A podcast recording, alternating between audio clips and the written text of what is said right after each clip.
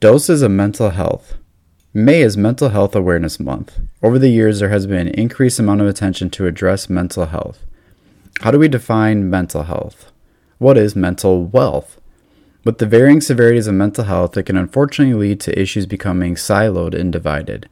One way of addressing mental health across the spectrum is by looking at how everyone can add doses of it to their daily lives. I am your host, Andrew J. Schreier, and this podcast is a follow up to the book I wrote called Addiction and Recovery. I am an independent clinical supervisor, clinical substance abuse counselor, and licensed professional counselor in the state of Wisconsin. In this profession, the opportunity to learn and become educated is never short, and the ongoing venture of gaining wisdom to help others is definitely a passion I possess. This is where I get to share that information with you and invite guests to share their experience and work. In this podcast, we discuss issues related to addiction, recovery, mental health, counseling, treatment, and several other areas. We discuss alcohol, drugs, gambling, gaming, pornography, and other behaviors that impacts the lives of people I work with, the individuals in their lives, and the community as well. Listen as we talk about these issues because when we don't talk about them, and the silence grows, the worse it becomes. Talking about them continues to bring them into the light, which is our best way of addressing these issues and ultimately helping those who are impacted. You can find the podcast on social media with Instagram at Talking Addiction and Recovery and Facebook page with Talking Addiction and Recovery Podcast. You can send emails to ask questions, provide feedback, or inquire about being a guest at talkingaddictionandrecovery at gmail.com. Thanks for tuning into the podcast, and with every episode you listen to, I hope you walk away learning something. So, we are in mid May, and May is Mental Health Awareness Month. Did you know it started in the United States back in 1949? Is that striking to anyone else at all? Is that kind of weird to think about how we've recently been talking about the need to address mental health more recently, but this awareness campaign for the month of May has been going on for 73 years.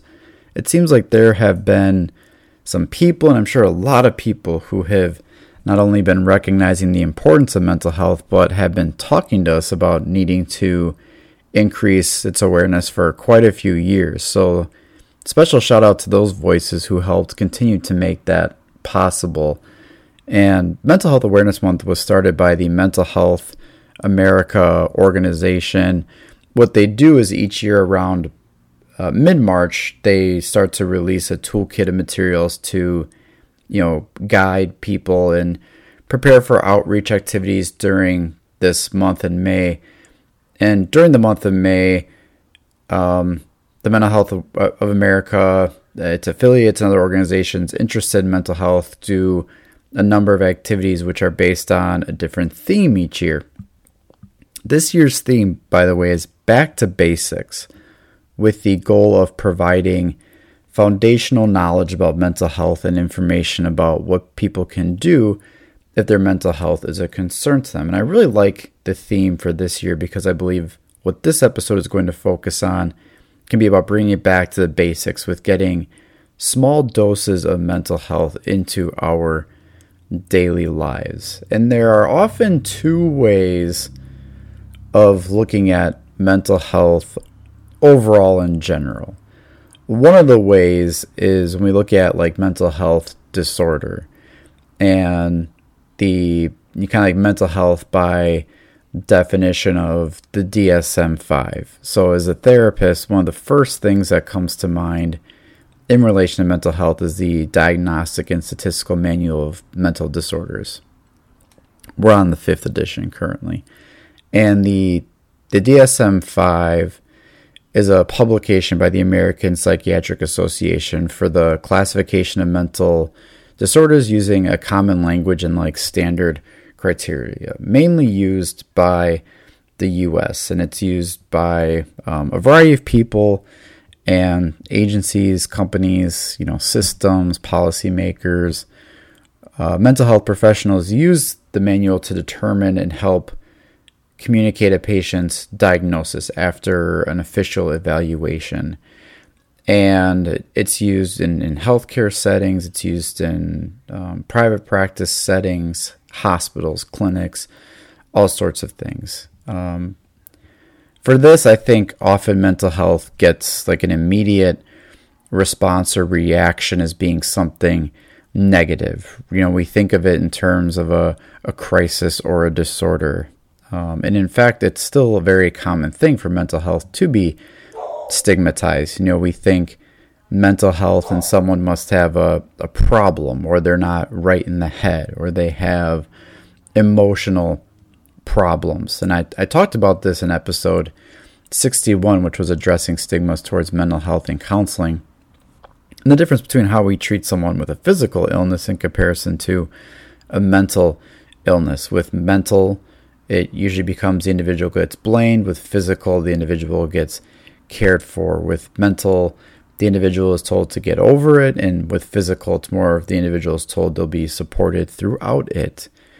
The mental is um, areas the individual is told to stop attention seeking, while when it comes to physical, the individual is told, I'm, I'm here for you if you need anything. Um, mental is the individual is told it's a, it's a choice. You're choosing to be this way. Physical, the individual is often told it can happen to anyone. Sort of, this is what happened to you. So, for a lot of issues related to mental health, it is often in relation to disorders and concerns, crisis. And we look at that going on now with the the need for you know more mental health services, more mental health awareness, prevention, education, treatment, resources with you know the the pandemic going on that that shed a light on the need for you know more attention for mental health. And it was in that that context of look at what's happened to people as a result. Look at what people have gone through. So once again there's more of that we need attention for because of what people are experiencing as a crisis or a concern. The other way of viewing mental health is more of like a mental wealth I think people kind of look at it as similar to physical health and taking care of it, you know, such as like going to a therapist, just like someone can take care of their physical health, like going to the gym or a personal trainer. We think of being mentally strong, that term mental wealth or even mental toughness. I remind myself often that the brain is a body part. You know, the brain is a complex organ that controls, you know, thoughts, you know, memory, emotion, uh, motor skills, vision, um, you know, hunger, and all the the processes that that regulates our body. And at times, we kind of forget to look at our brain like that, you know, and, and comparing it to physical health. Um, you know, I look at that's, you know, we do something like physical exercise to take care of our physical health. You know, we do things to keep our bodies in shape, uh, to get fit, to build strength, to keep it moving and kind of conditioning it, really. And for what? The goal of achieving or maintaining a, a healthy state, right? So, we why do we look at our our brain as any different? So, we we do things to keep our mind, you know, sharp, or we do our things to keep our minds in check, and so some of us look at it as mental wealth and, and mental toughness. Mental health,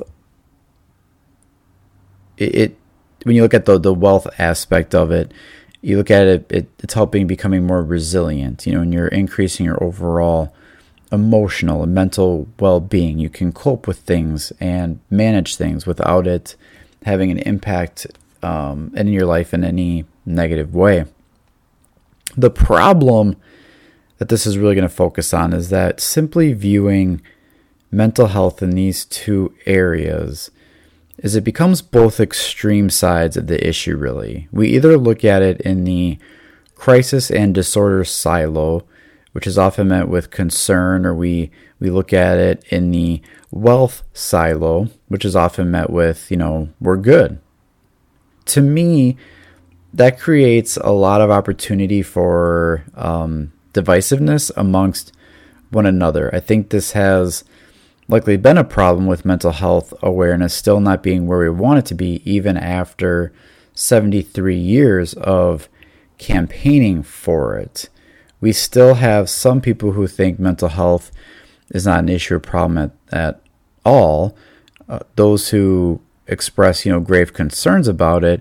And I think it becomes like a polarizing issue because we are so far apart when the truth of the matter is we all have mental health, just like we all have physical health. Mental health can be related to our emotions, it can be related to our thinking. It's something we all have and experience. And while it is true it occurs in varying degrees, I think a great way to recognize awareness about is how we all deal with it. In everyday parts of life, we experience issues related to our mental health, and that's okay. It doesn't mean it's a crisis or a challenging situation. It also doesn't mean it's about having this this toughness and this strength. So to me, a great way for us to bring mental health awareness into our lives and the lives of others is looking at how anyone and everyone can bring little doses of mental health into their everyday life.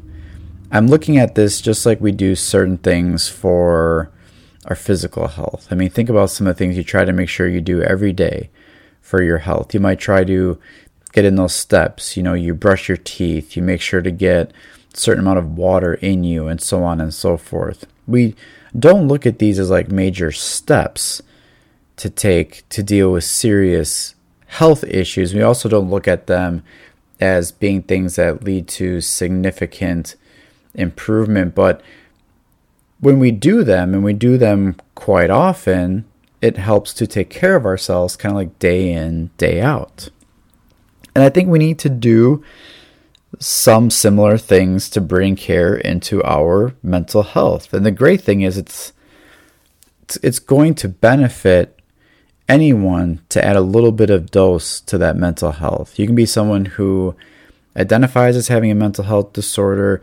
You might be someone who ident- identifies themselves as having um, a lot of mental wealth and toughness. You could be someone currently dealing with some life stressors, or you could be someone along the lines of that entire spectrum. But no matter who you are, these are some things that you can do day in, day out to provide a little bit of dose to that mental health. The first thing is doing more of an emotional check in. It's good to do a check in with your emotions to see how you are doing. I mean, think about how often we ask people how they're doing and how common the response is pretty generic. Like, I'm good, pretty good. Good is really not an emotion. So, we want to work on connecting more to those emotions. How am I feeling? The emotions chart is a popular tool for this one, along with the emotions wheel. I went and ordered pillowcases that have the emotions wheel on it, and I got them in both my offices. I got them at all the clinics that I do work at, and I even gave one to my my nephews to have at home. It's it's good to to connect with how am I doing more with that specific emotion, and not just I'm good, I'm fine, uh, but more particularly like how am I feeling. The second thing to do is getting out of your own head. One of the challenges with mental health is staying inside our own head too much. You know, one of the common popular saying is um, you stay in your head and you're dead. And it's what can drive anxiety and it can it can be what deepens our depression. It's important for us to find ways to get what's in our minds out or even to get out of our own minds. So things like journaling and vocalizing our thoughts are very helpful. Listening to to podcasts like this and hearing other people sharing information, knowledge, resources, and their stories are really helpful. When you start to find yourself being too much in your own mind, it's important to find ways to get out of it. The third thing is humor and laughter.